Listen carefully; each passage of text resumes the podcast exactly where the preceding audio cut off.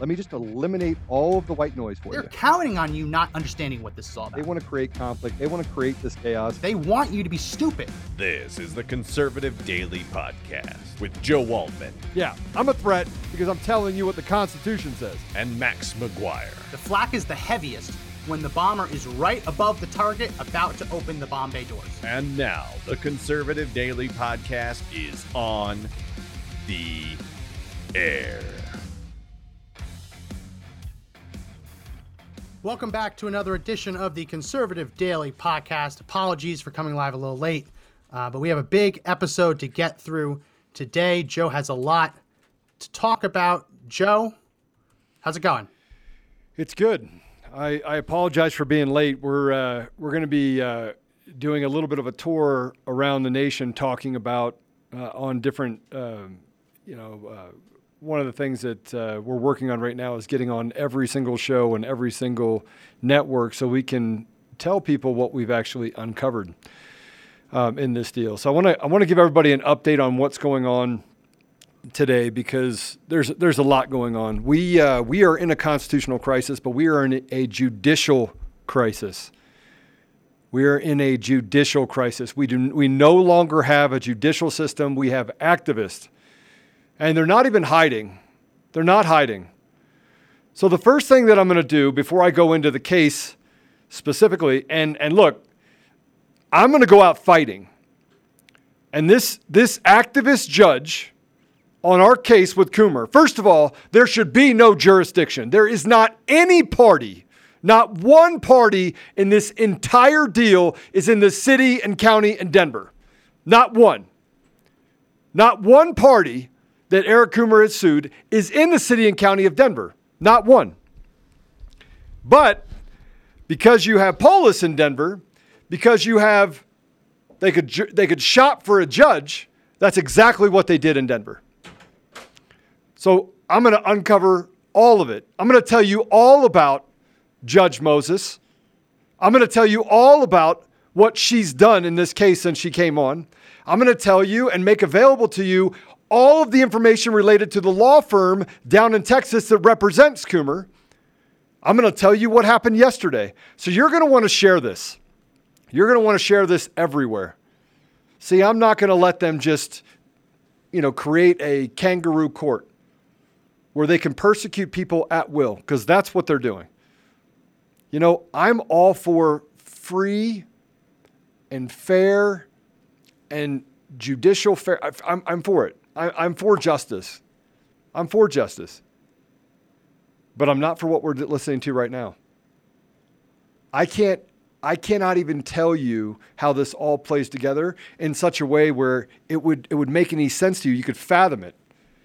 But it's what's happening all over the nation. All over the nation, we have a judiciary that is compromised by people who are radical leftists. At minimum, this judge should recuse herself. At a maximum, she should be removed. So I'm going to start with this thing. This should just blow your mind. We'll start with it. Today, go ahead and put up the uh, first document, the former Colorado Chief Justice Coates under investigation. I sent it to you at eleven forty-eight. Today, this came out. You have that document? All right. No, that's not it. Take that down. I sent it to you. It is uh, C C B. It's it's one of the first documents uh, came to you uh, just after the Eric Coomer zip file. One of the, yep, there you go. All right, guys, I'm going to I'm going to read some of this to you. This was published, I'm sorry, yesterday, updated yesterday. And let me read the top for you, and then I'll read parts of it to you. The former Colorado Chief Justice Coates under investigation. Attorney Discipline Commission examines Coates' link to an alleged two point five million dollars contract as quid pro quo deal. Now, as you go down there, Colorado's top former judge, Supreme Court Justice Nathan Ben Coates, is under investigation by the State Attorney's Regulatory Council, the agency that disciplines lawyers for his role in a multi-million dollar contract awarded to a former Judicial Department official who threatened a tell-all sex discrimination lawsuit. The investigation by a pair of Chicago-based attorneys was approved in March, according to the A R C statement posted on its website. But the first witness were, witnesses were approached only recently, according to people familiar with the probe. Legal experts cannot recall another time that A R C has investigated a state Supreme Court justice. Attorney General, or excuse me, Attorney Regulation Counsel Jessica Yates on Tuesday would not say why Coates' inquiry was opened. The Office of Regu- uh, Attorney Regulation Counsel has opened an investigation into recent allegations published in a news article about former Chief Justice Coates, including his knowledge of the reasons a contractor was rewarded to a former executive in the Judicial Department and Coates' statements about that contract, according to the A R C statement dated March fifteenth. The A R C falls within the Supreme Court and regulates the practice of law in Colorado. Excuse me, the A R C falls. Handling licensing, registra- registration, and discipline. The Colorado Commission on Judicial Discipline investigates and disciplines judges. The two share jurisdic- the two share jurisdiction over judges as a violations of the Colorado Rules of Professional Conduct. Coates declined to comment through his attorney, John Gleason, who headed the A R C for fourteen years and left in two thousand thirteen. Coates, seventy-two, was appointed to the Supreme Court in two thousand by Governor Bill Owens and became Chief Justice in two thousand eighteen. He left in December of twenty twenty as he approached the mandatory retirement age of seventy-two. Please take that down. So I'm going to start off by telling you the other information that I've uncovered about this attorney that, by the way, has no experience as a judge, has zero experience as a judge, is a family law judge, is a judge that worked on criminal and family law. I went through and did research on all the cases that she's done over the last couple of years in the jurisdiction of Colorado. Can't find any cases that would be related to what we're talking about in this complex litigation. In the first month and a half of being on the uh, uh, being on this case, but first, can you put up the uh, post about the appointment? This is going to become important. We're going to talk about her first. See, we don't live in a fair society. We don't live in a free society. Now we've come to the conclusion of that. Now we can start looking at the kangaroo court. I've talked about the unequal application of justice, the unequal application of laws, the fact that they can do whatever they want and act with impunity. Well, they're not going to do it now. We have a judiciary in Colorado that is run by, hey, let me scratch your back. I'll make you a judge. Make sure that you rule in my favor on this case. The things that you're going to hear about in the case with Eric Coomer should frighten you. And my lawyers right now, along with other uh, lawyers in this case that are being sued in this case, are going to work together to make sure that you get to hear the truth. And I'm going to put on a case for you today. I'm going to show you some of the evidence that I had not shown before, uh, because one of the things that Judge Moses, Moses said is that there is a probable falsity, that the statements I made were probably false. The reasons why she said that was probably false, I'll get to as well. And that should make you mad. But what should make you even more mad is that everything that she's done along the way has been to become an advocate for the plaintiff, for Eric Coomer. Not only that, but I'm going to show you how the Supreme Court acted outside of, unless they are ghosts, acted outside of the time that they're not, that they were even on the bench. On a Rule twenty-one hearing, we put together more and more, I'm a data guy, put together more and more data. The more and more data that we pull and we put together, the more evident it becomes that this has nothing to do with justice. You're going to hear about how both myself and one of my personal security detail testified yesterday at an evidentiary hearing of the extreme harm that I faced. And as we walk through that extreme harm, how she negated all of that and said, you have to disclose who the Antifa member is. Now, we already know that the radical left at this point, and Max is going to be a little bit quiet because I told him I'm going to take over a lot of what we're talking about. But the radical left, what do they do to people in Antifa? What do Antifa do? Anybody want to take a guess on what Antifa does? What do you think, Josh? What does Antifa do to people who squeal on them? Uh, generally, they don't, usually not nice things. Well, we can say up to killing them. Up to, allegedly, maybe, right? I don't know what to say there. I'm still, I'm still stuck up, uh, stuck on this probably false. How, how does she make that determination? She can't make the determination. The determination was made preemptively. Once you hear about, I'm going to walk through all the different places, but we're going to start with a judge. We're going to start with a judge. Go ahead and put up the appointment for Polis, if you would, please. This is an announcement that was made on March twenty-third, twenty twenty from the uh, state of Colorado. And by the way, you should be sharing this. This should scare you. What I'm going to show you right here should scare every single one of you. Every one of you it should scare. Because this kangaroo court that acts as if they care about the American people is one-sided. It's designed to be advocates. It's designed to be people who can act as activists and destroy people's lives with impunity, regardless of the evidence. They can violate the rule of law. They can violate the process. And they can do whatever they can in the name of, oh, it's not credible. I want to talk to that person. Oh, we're going to seal it. It should piss you off. So hit the share button. Better yet, hit the share button and share the thing that we have on DLive. Put it on DLive. Put it on our website. Don't don't put don't put this up on Facebook. If you're on Facebook and you want to share, great, but share the other things. I can't tell if my daughter is here. Oh, she's not. So why is this significant? Um, the Mary A. Moses. What? What's? Well, put it back up. What? Uh, I'm gonna read it to you. Explain why this is significant. Okay. So today, Governor Jared Polis appoints Marie A. Moses to the District Court of the Second. Put it back up, please. Okay, it's back up. Uh, to the District Court of the Second Judicial District. The vacancy is created by the retirement of the Honorable Morris B. Hoffman. Miz Moses' appointment is effective May first, twenty twenty-one. Miz Moses is currently a partner at a law firm, a position which she held since two thousand eleven. Her practice focuses primarily on family law and criminal defense. Family law and criminal defense. Previously, Miz Moses was a partner at Kelly Garnsey, Hubble, and Lass. She served as a law clerk for the Honorable Edwin G. Ruland of the Colorado Appeal- Court of Appeals. Miz Moses earned her B A from the University of Virginia and her J D from the University of Denver in ninety-five.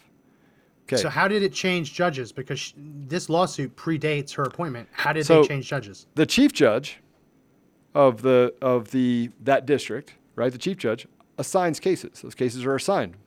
The case was originally assigned to a judge that was reassigned. In the reassignment, there was another judge that sat in the middle of that case. That judge, and I'll kind of bring this up for you right now, because it's it's still unbelievable that I'm even having to. Um, Judge Rapp- Rapp- Rappaport, right? Judge Rappaport has been on the bench for twenty years.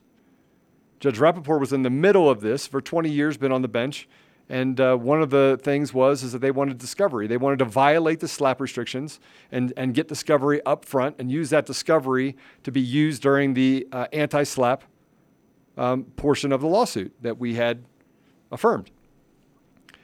So there was a, um, so, so on May twenty-seventh, um, which was the first time that she had taken over the, the deal. And I'm, I'm going to talk a little bit about this later. She, um, she did something really weird. So Rappaport had already issued a denial. Remember, we talked about this, a denial to get yeah. access to discovery. twenty years, wrote a, and by the way, everyone's going to get access to everything in the court case. I'm going to put up every one of the motions, every one of the denials. But he had ruled, no, you don't get access to discovery. That's why it's an anti-slap. It's, it follows the same rules. I mean, this is one of the same things that they have in uh, California, right? That was adopted just a couple years ago. And you don't get access to discovery so that you can use that in the anti-slap. You either have you either have the ability to go forward and say, hey, I have proof that they lied, or you don't. You don't get to you don't get to hit it at first and then come in. And frankly, I don't care. I do care about un, uncovering people that could end up getting killed or kill themselves.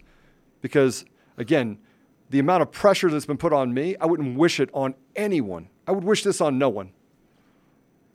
So they want me to turn that over in this deal. And I said, look, I'll give you a lot of evidence. I'm going to lay it out here for everyone here. I'm going to lay it out here. I'm going to lay out most of it here. I'm going to walk through all the little pieces that we have. I'm going to walk through the screenshots. I'm going to walk through the video. I'm going to walk through the significance of how we got to the place of having the aha moment of Eric Coomer. I'm going to watch it. Well, actually, most of it.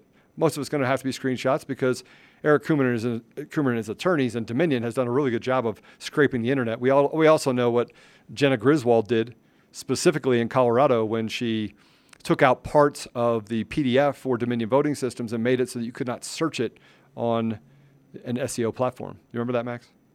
Yeah. Everybody else remembers it.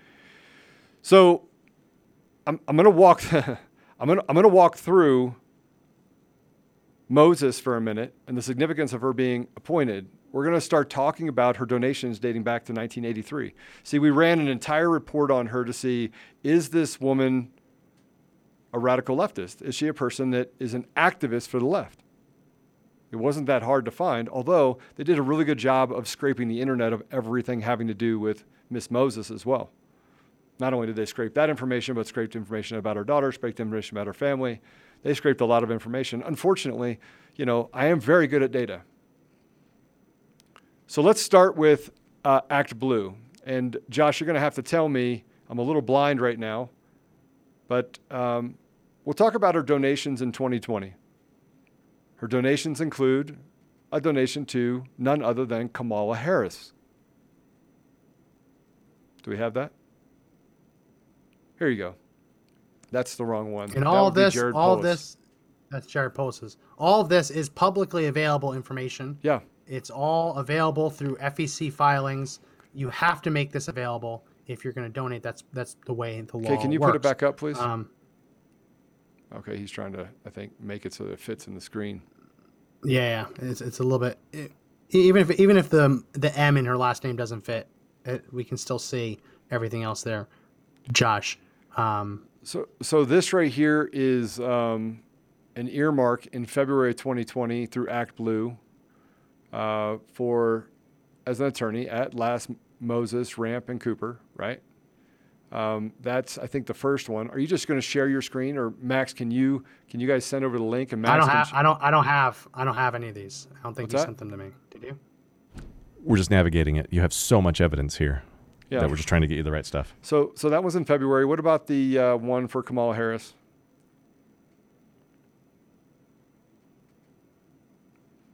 And, I, and I'm sorry that I kind of gave you a little bit of a... a uh... I'm grabbing at Joe here. They're okay, still sending perfect. me this stuff. Yeah, Imagine anytime, anytime, the, anytime the evidence comes over in a zip file, there's yeah. a lot of stuff Yeah, involved. there's a lot of stuff. There's um, a lot. And, and as so I gathered expl- more information... Explain why this is... Explain why this is significant, because n- people expect that a Democrat will appoint a liberal judge, right? Yep. And people expect that if you're a lib- if you're a liberal, that you would donate to liberal causes, right? I mean, if, yeah. if you became a judge, um, you've donated to Republicans in the past. Um, why why are these donations significant in, in your case? Well, they're significant because they're donating to the candidates that I that I was that go against Dominion, like Dominion, all of the evidence against Dominion, all the evidence against Eric Coomer, which I'm going to lay it out, right? I'm going to lay out stuff that would make me clairvoyant, right? It, it would, it so, would literally so make me clairvoyant. Because because the, your claim is that there was um, actions taken to bolster Kamala Harris's candidacy, a judge who supports Kamala Harris might potentially be biased in her ability to uh, dispense justice because she obviously wants an, a specific outcome, right? If right. you donate to Kamala Harris, you want Kamala Harris to win. Presumably, right. you would not want anything to come to light that would undermine that victory. Is that what you're saying? Yes, and and it goes even deeper than that. If you look at Jared Polis, uh, since two thousand eighteen... Now, Jake, give me a nod if I'm right. Since two thousand eighteen, he's he's donated one point four million dollars to, is that accurate? Just shake your head, nod your head if I'm right. Yeah, he's okay. he's, he's worth a lot of money. He's donated nearly one point four million dollars to different causes, including Warnock for Georgia. So he's getting involved in other causes around the nation. Right? And these are all, by the way, left-leaning, if not extremely left, candidates. Past decade. Sorry? Past decade. one point four million over the last decade. to left-leaning candidates. We already know who Jared Polis is. We already know that Jared Polis gives generously to our, I mean, you, you can even tell him he's an Our Revolution candidate, which we already know about Chris Jacks. We'll talk about him a little bit later as well. But here you have a, you have a, a governor that appoints a left-leaning person who also, and by the way, one of the one of the campaign contributions that he gave and he maxed out was to Biden, was to the Biden for America. But so do, is your argument, uh, we we haven't had a chance to talk because you've been so no. busy over the past day. No. Um, is the argument that anyone who donates to Biden isn't allowed to nominate any judge that could hear a Biden related no. case? No, that's not, that's not the case at all. So I'm going to walk through a few other things. And and as I started digging into the data, you're going to get more into the the fact that she's connected to a nonprofit. Can we go ahead and put the nonprofit up, which, by the way, works on registering people to vote? Since two thousand six, she's volunteered for the Mi Casa. Uh, and you can use your mic there a little bit if you want to, Jake, and walk through some of this stuff since you're on the other side of it. I know we have a file full of stuff. You're on. Can you hear me? Yeah. So the Mi Casa, the Mi Casa is a five oh one c three. Not, it's a nonprofit foundation, and we're, you know, we have so much evidence here that we're trying to get it up in, in, in position. But if you go to the F E C records for, uh, you can search by employer and search uh, by employee mi, or, or, or employer as well, so you can see what the dynamic of an organization is. Uh, so you can actually even go and search F E C for Dominion Voting Systems. You can see the dynamic of how everyone that works there votes. Now, if you do it for Mi Casa, there are like two hundred ninety employee records of donations, and they're all leftists. They're all Act Blue. They're all Biden. They're all uh, they're Biden for president. And so, you know, Mi Casa, uh, going back to your judge, Moses, she's um, she actually gives free legal counsel. It's called uh, Mi Casa Legal Night, and it's a, a community organizing event. And, you know, we have the image here, but there was a... Go ahead and put the image up. They did a, a voter registration uh, drive right before the election, and, and, you know, their goal is to sign up new voters. So all across the board, this whole thing is uh, incredibly one-sided. It's not even like... It's not even a ninety percent bias. It's straight across the board. It's ten out of ten. So... Yep. So in in a nutshell, the guy that appoints the judge has dumped millions behind the D N C. She has dumped money behind the same candidates, of which stood to benefit if there were to be an issue with a company like Dominion. And then now she's the one that gets to preside over your case. And we we haven't even gotten to the part where it's an anti-slap deal, and some of the other things that she's ruled in this case fly in the face of justice. They uh, fly in the face of common sense. You were it, in the courtroom yesterday. I was, and yeah. I mean, these people, they're, you know, they're they're they're they're running circles around, trying, grabbing for straws for for uh, to get this this story across. And I mean, the, his attorneys alone, they come off as criminal defense attorneys. Well, and they asked a couple of key questions, and I think that uh, one of the issues that I have is that none of the things that they were saying were related to the evidentiary hearing. None. It was supposed to be the safety, which was one concern, and the fact that there should be evidence released. That's it. But they didn't talk about that. And the judge basically gave them full reign to say and do whatever they wanted. By the way, I know that Facebook is blocking us. And so if you get to Facebook, and I know that they're throttling us and not letting people on because people are trying to get on, and I'm getting massive numbers of texts. So go to DLive or go to the website. So you can go to conservative daily dot com, and then you can get to the live there. Or you can go to DLive and watch it there as well.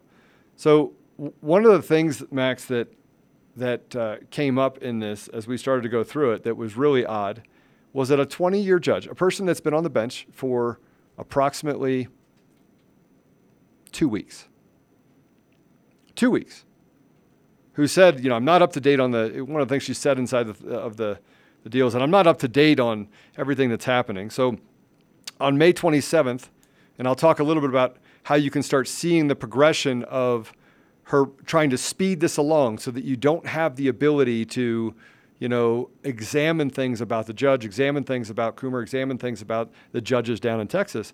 But one of the things that she did is that at one thirty, she had a status conference. So the court, sua sponte, I think that's how you say it, so say Sponte ruled, right? And what, what that means, just so you know, is that that she volunteered.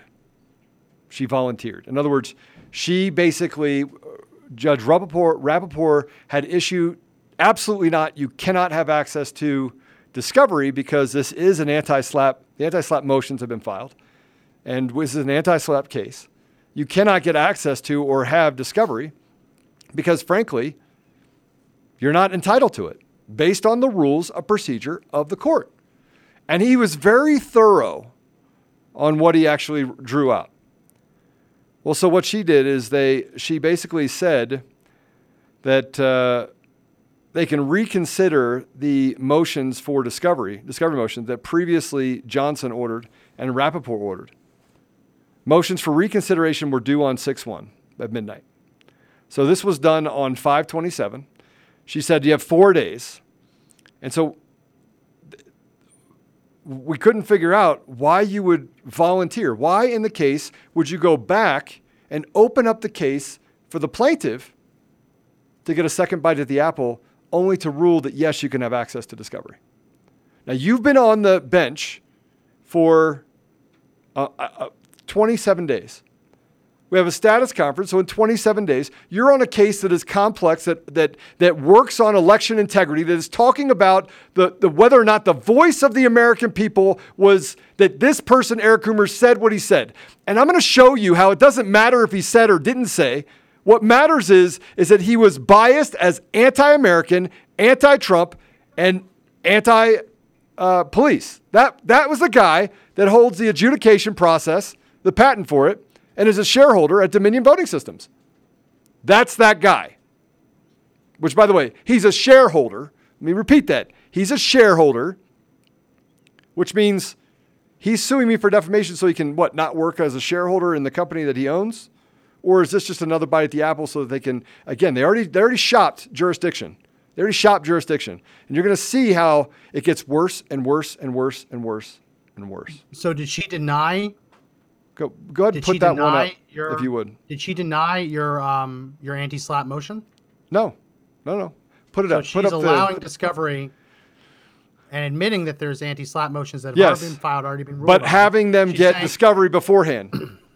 So they, and, the anti-slap motions have been ruled on. Right. I just want to make sure everyone understands the chronology of this. Anti-slap motions. People saying, what is an anti-slap? Anti-slap is basically, different states have it. It's to stop a fishing expedition. So if you sue right. someone and you don't actually have evidence to support your lawsuit, you'll be like, okay, well, I need discovery to find the evidence. Well, no, that's not how it works. It's a burden. So states put anti-slap provisions in place to stop those fishing expeditions. You have to actually come yeah. with something in order to go forward. So, so that's what you did in an anti-slap state anti-slap. is said you can go on a fishing expedition before you actually file it so that you can have information to use in the anti-slap. It goes against everything that is anti-slap. So yeah, it goes l- against l- it. I just want to, I just want to verify. You filed anti-slap motions yes. with the previous judge. Yes. He ruled in your favor and said this He, he is ruled ridiculous. on discovery that you cannot get access to discovery based on the rules of law. She then said, We're after being on the after being on the bench twenty-seven yep. days, she said she just said she volunteered it. She she volunteered it that hey, anyone that wants to take another bite at this apple for discovery, uh, you know, just you have to have it in the next four days. Just have to you have to put in your uh, motion for reconsideration. So she opened it up for reconsideration, yeah. and then before and then ruled on their on, on yeah. the reconsidered, she ruled on their motion for discovery.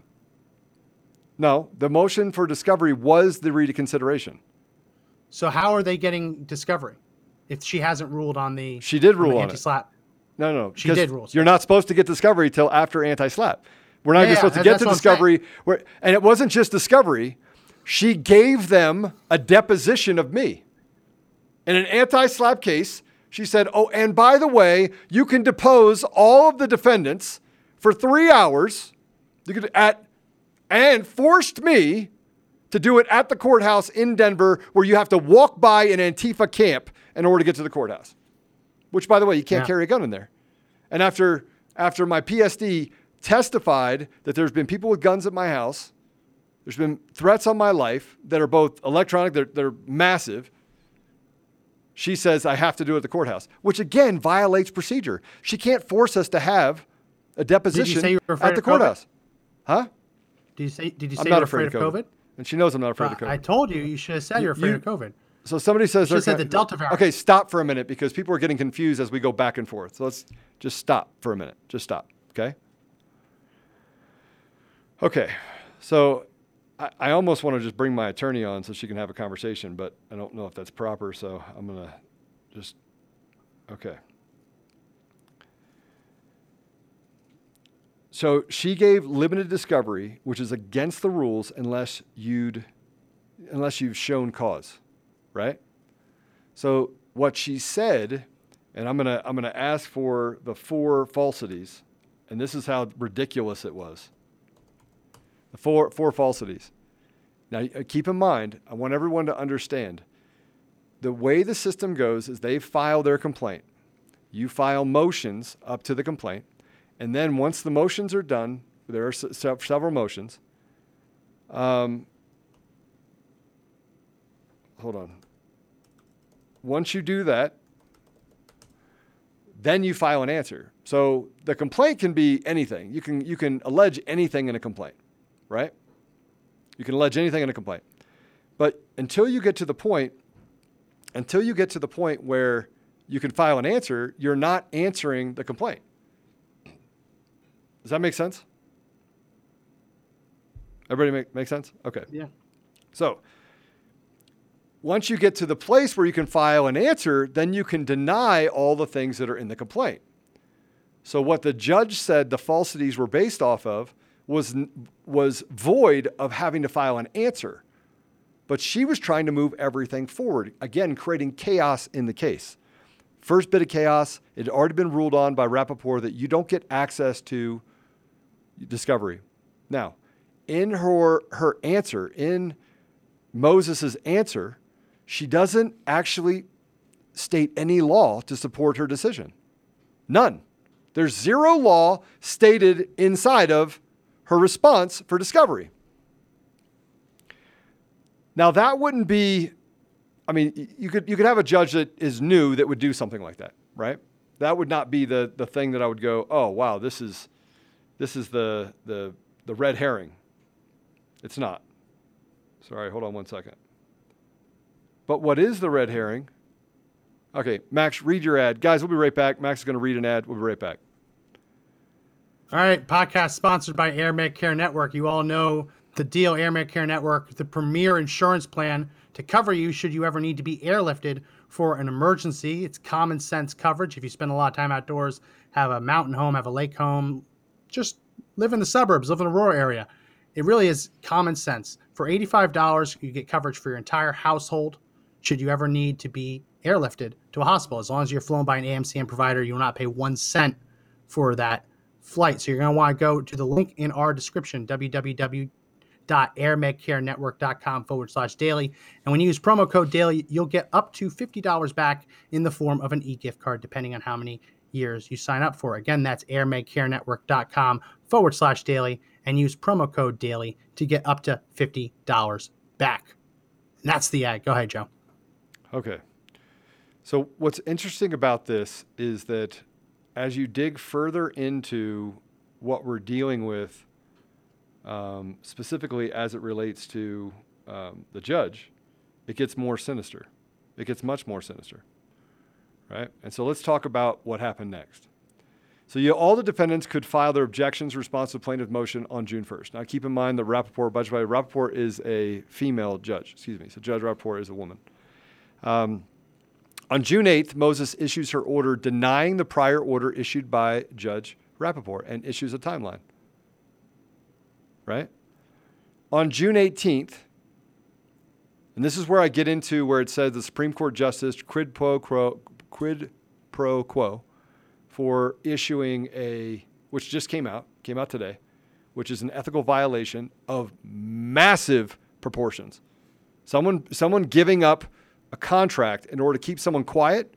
This is what we're dealing with in the judiciary in Colorado. On June eighteenth, Sidney Powell files a Rule twenty-one regarding the discovery anti-slap. On June nineteenth, Eric Metaxas files his Rule twenty-one regarding the discovery in anti-SLAPP. On June twenty-first, O A N and Chanel Rion filed the Rule twenty-one. Now, why this is important and why those are filed, and I'll make those available to you, because on June twenty-first, the Supreme Court denied all Rule twenty-one en banc, meaning when all judges hear a case, they denied them. Now keep in mind, June twenty-first, that happened at two o'clock in the afternoon. It was denied by four o'clock. Ink wasn't even dry yet on A O N or Chanel Rion's filed Rule twenty-one. It wasn't even dry. Here's the problem with that, ladies and gentlemen. Here's the problem with that. Are you ready for this? The court docket, docket was checked on June twenty-first, and the justices were not hearing cases that day. So the judges in the Supreme Court weren't hearing a case. So who denied the Rule twenty-one? Who denied it? They weren't in the courtroom. They did not meet. They did not have a docket. They stated that they actually denied it by hearing a case, but they didn't. Chief Judge of the Supreme Court of Colorado is under investigation for fraud, for defrauding the people of the of Colorado, for using his position, a position of power. By the way, there's movies all over Hollywood about this, guys, of judges doing this all over the country, and they don't get caught because they don't have a voice. Yet a judge volunteers information, who gives money to radical leftists. Kamala Harris is a radical leftist who was appointed by a radical leftist in Polis, having to do with Dominion Voting Systems, which is in Colorado, which I've been attacking Jenna Griswold because she changed the rules and said only people that can actually look at the system and do an audit are me, Dominion Voting Systems, and judge. That's it. Who denied the Rule twenty-one? Who denied it? When the justices weren't even there on June twenty-first. And within hours of a very long thirty, forty page document to the, the Supreme Court was denied. And they weren't even there. So, Max, it's not about the donations. It's not about her being a part of Mi Casa and the fact that everyone in Mi Casa gave money to the radical left. No, it has to do with the clear bias and the clear appointment of Polis to her, to there, that overruled a twenty year judge without even mentioning, one time, mentioning any case law that would support her. Still think I'm too upset? Still think I'm too mad? They questioned my integrity. They questioned my ability to be truthful, said that I wasn't truthful. I tell you what, we're going to walk through truthfulness. We're going to walk through who has been truthful from the beginning. And guess who it's not? Guess who it's not? It's not Eric Coomer. So I'm fired up and I'm pissed, because we should be able to not worry about our election. We should be able to not worry about our judiciary. Yet over and over and over again, they are punishing with impunity and persecuting Americans for being Christian, for being conservative, and for standing up. Is it me? So right before these rulings came out, there's another thing that came up that's really interesting and smells fishy. Judge Moses entered a ruling denying the motion to dismiss for lack of personal jurisdiction on the other defendants that raised that issue. But it smells fishy because it was considered an issue raised in the Rule twenty-one. And it happened simultaneously. I don't believe in coincidences. I don't believe that this is, oh, we just, it just happened. She literally opened up discovery and overturned a twenty year judge. And she had been on the bench for less than a month and a half. Who does that? Who does that? Her reasoning falls flat. Her reasoning and ability to find reasons for why she rules the way she does have nothing to do with law. It has to do with morbid curiosity. She doesn't follow process at all. And she unapologetically asks, acts that way. Unapologetically. Here are the objections, the four things that she said caused her to say that it's probable falsity. Number one, the two-month delay of the conference call and to when I came forward in the matter. Two-month delay. Well, that, that doesn't make sense because on the one hand, they're they're accusing you of not doing due diligence. Yeah. And on, at the very same time, they're accusing you of doing too much due diligence and, and crossing your T's and right. dotting your I's and yeah. taking a little so bit too long. It gets it gets doesn't worse. Make a whole lot of sense. Yeah. It gets worse. Because I started to present evidence related to how I could prove that I, I'm not clairvoyant, and she discounted all of that. But the first one was a two-month delay in the conference call to when I came forward. I didn't know what Dominion was. I was very clear on what the case was. I was very clear. I was very clear on what the why. So that's the first thing. The second thing is, is the lack of specifics on how he intercepted the call. But I explained that if I gave them specifics on how I, I, I, I actually gave them specifics on how I intercepted the call. It was very simple. I said, I got on an Antifa call. I was looking for Antifa journalists. I wasn't looking for Eric Coomer. I wrote down the stuff on Eric Coomer because I thought it was interesting, right? I didn't actually say Coomer. It was, and, and, I, and I'm going to show you some things that are really, really important, that are timestamped, by the way. Very, very, very, very important. You know the timestamp. But you said that... Have, have, have, have your le- lawyers filed any motions or anything for you to be protected under Colorado law and under the Colorado Constitution as a journalist? Oh, yeah. I mean, I, I am a journalist. She said that that she's considering me a journalist, but she doesn't consider this journalist because she said I lack credibility based on these four things. So let me go through these four things. Okay, do right? the four things. Really thing. So the lack of specifics on how he intercepted the call. I was very specific. I was on a call. And he said, well, you know, were you on a phone? Were you? And fishing for it. But he started the conversation. The attorney for Coomer started the conversation by saying, you do realize that Antifa it does not have a, it's not an organization. Like it doesn't have a membership roster. Yeah, see, this this is what they do on the radical left. This is what they do. They, they preface it with that, right? So uh, lack of a recording. So they asked me, why didn't you record it? But he didn't want me to ask that question. He didn't want me to answer that question. So my attorney asked me. And I was like, look, he didn't want him, me to record him inadvertently. But so I answered the lack of the, the you know, probable falsity with something that's normal. This guy's scared to death. I'd be scared to death if I were him. I mean, I, I'm not scared to death, but I'm careful. It goes back to the fact that none of these things can withstand the anti-slap part of this deal. You don't get to get a bite of the apple and then run out there and say, okay, now I'm going to use all this in the anti-slap. That's not the way it works. You either have and evidence you, or you don't. And you've and you've given them your contemporaneous notes? But I'm giving it to them now. I'm going to give them to them, and, give so, them to them yeah. now. So can, under, under procedure, contemporaneous notes, while not as strong as an audio recording, right? No, The F B I, notes, notes the F B I uses the those. James the F B I uses, James uses notes. He uses notes yeah. in order to get to a, a complaint of perjury.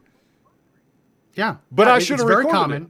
But I should have recorded. It's it. very common. Yeah, yeah. It, it, not everyone has a recorder yeah. on their person. Not everyone has the ability yeah. to record something at any given moment. Um, you're not allowed to record. That's in the why courtroom. Contemporaneous notes are allowed. You're, you're not allowed to record in the courtroom. You're not. You're not allowed to record in the courtroom. Well, the depositions, the depositions get recorded. They, they, no, no, no. They get transcribed after they're recorded, but oh, oh. you don't get access to those, right? Yeah. So, but when you sit in the back of a courtroom, you have to take notes. When I sit in meetings with people, I take notes. I rarely, if ever, record anything because, frankly, it makes people uncomfortable. No matter what the part, if you're sitting in front of someone, and he was a little bit more nervous than others. And the fourth one is an admission by Joe he wasn't sure that it was Doctor Coomer, which is not true. Which is absolutely not true, and the complaint did not allow for response. We had not even gotten to the response yet. We hadn't gotten to it. So I get one side of it that says that I said something, which I did not say in the context of the original recording. I never said it. I never said it. I was very careful. Now, you told me very clearly, Joe, allegedly. And I was like, all right, allegedly. Yeah. Right? That's That's that's you telling me and me saying, okay, allegedly. I'll, I'll say it just to satisfy you. But Max, we had talked at length about whether I, I was sure or not sure. We had talked at length with other people about what happened. When I was, that Friday after the Tuesday election, there are other people that I that I want to go through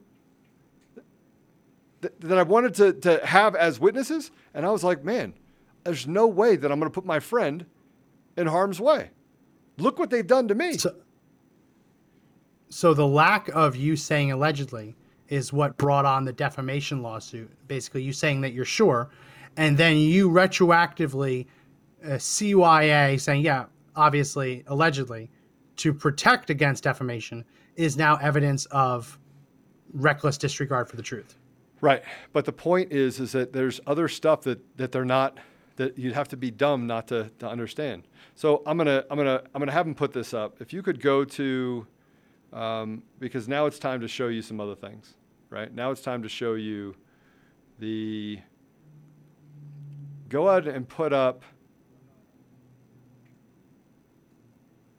put up the five A five two eight five A. It said twelve oh four, I sent it to you. Right after the eleven fifty-nine.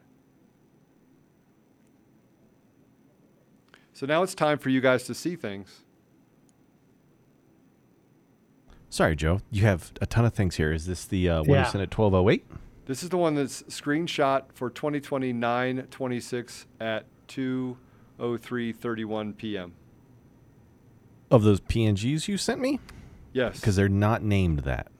No, it's five A five two eight five A two three three D F.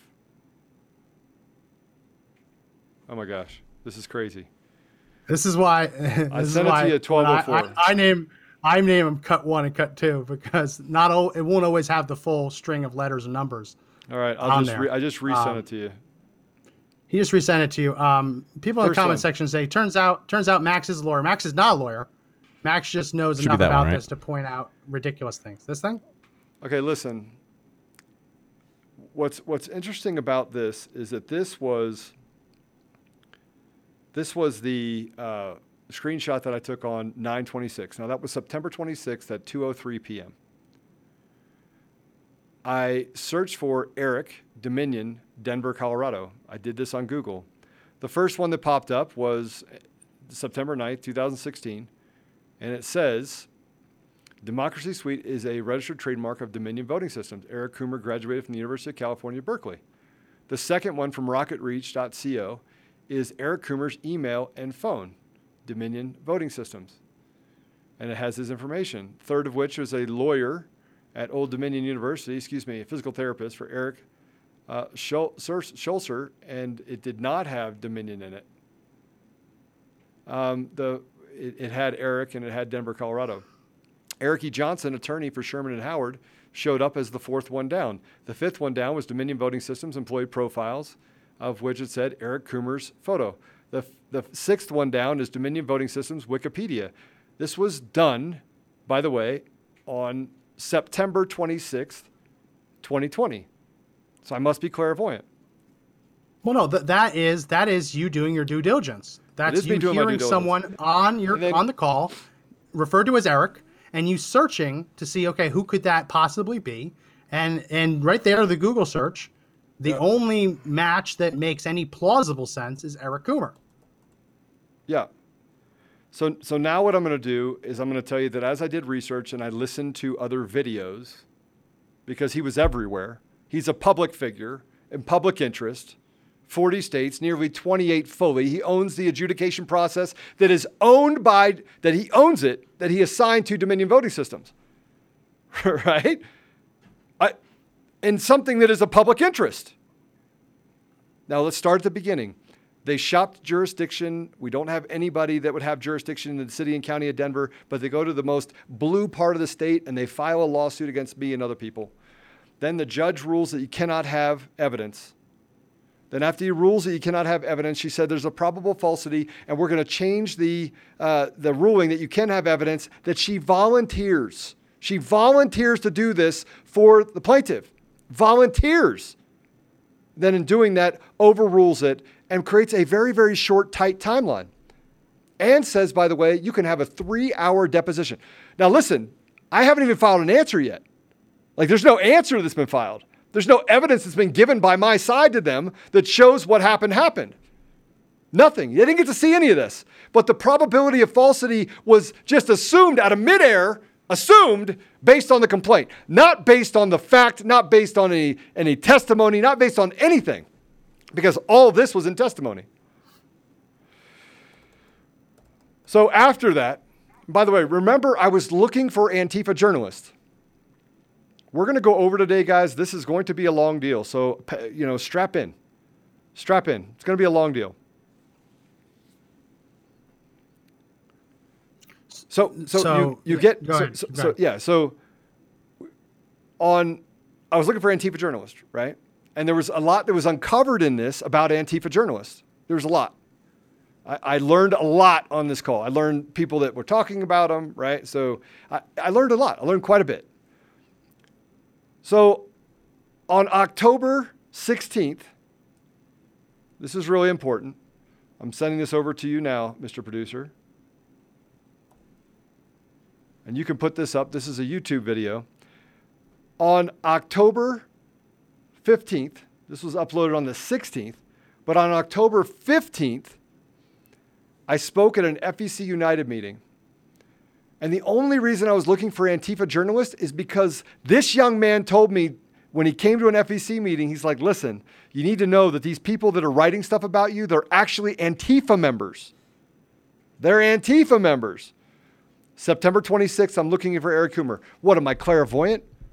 Am I clairvoyant? Did I just all of a sudden figure out? I didn't know anything about Dominion. No one was even talking about Dominion. It never even was a topic of conversation anywhere. You can't find anything on Dominion. I get on that call. I do my due diligence. I watch some videos. I go through, look at him. He's he's very, you know, the, the one with the hacker conference was the most revealing. Right?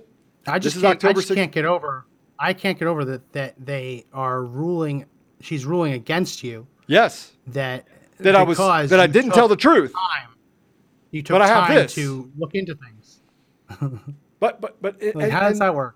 But the but the other side is, the, the, the side of this that is most important that we have to consider when we look at all this is that, did I get a chance to answer their complaint?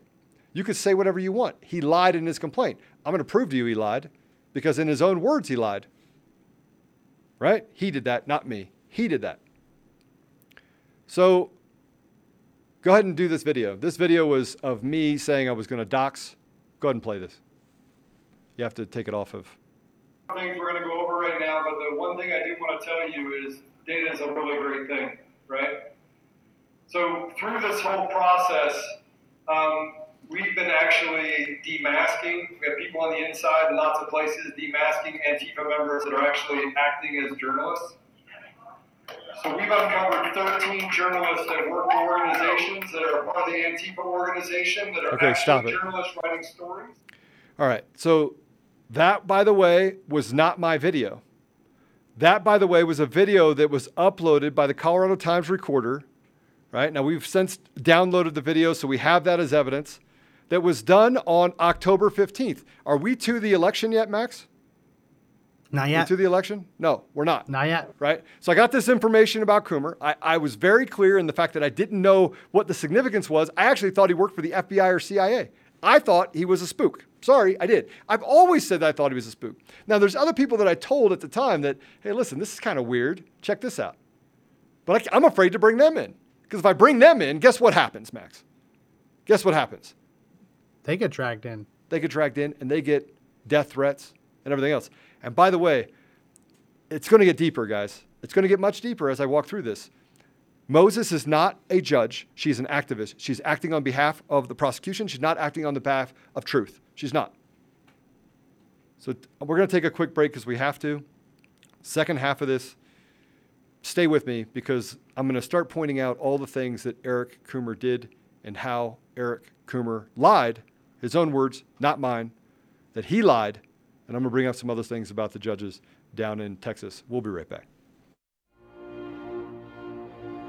Ronald Reagan famously said that our freedoms are never more than a generation away from extinction. Conservative Daily exists to make sure that never happens. With our community of seven hundred thousand members, we fight every day to hold Congress's feet to the fire and stop them from surrendering our rights and freedoms. The fight to take this country back is not over. Please join our movement right now by going to conservative daily dot com and clicking the subscribe button to sign up for our free call to action newsletters. We have a chance to save this country, but only if we all work together. Again, this is conservative dash daily dot com, and don't forget to hit the subscribe button at the top.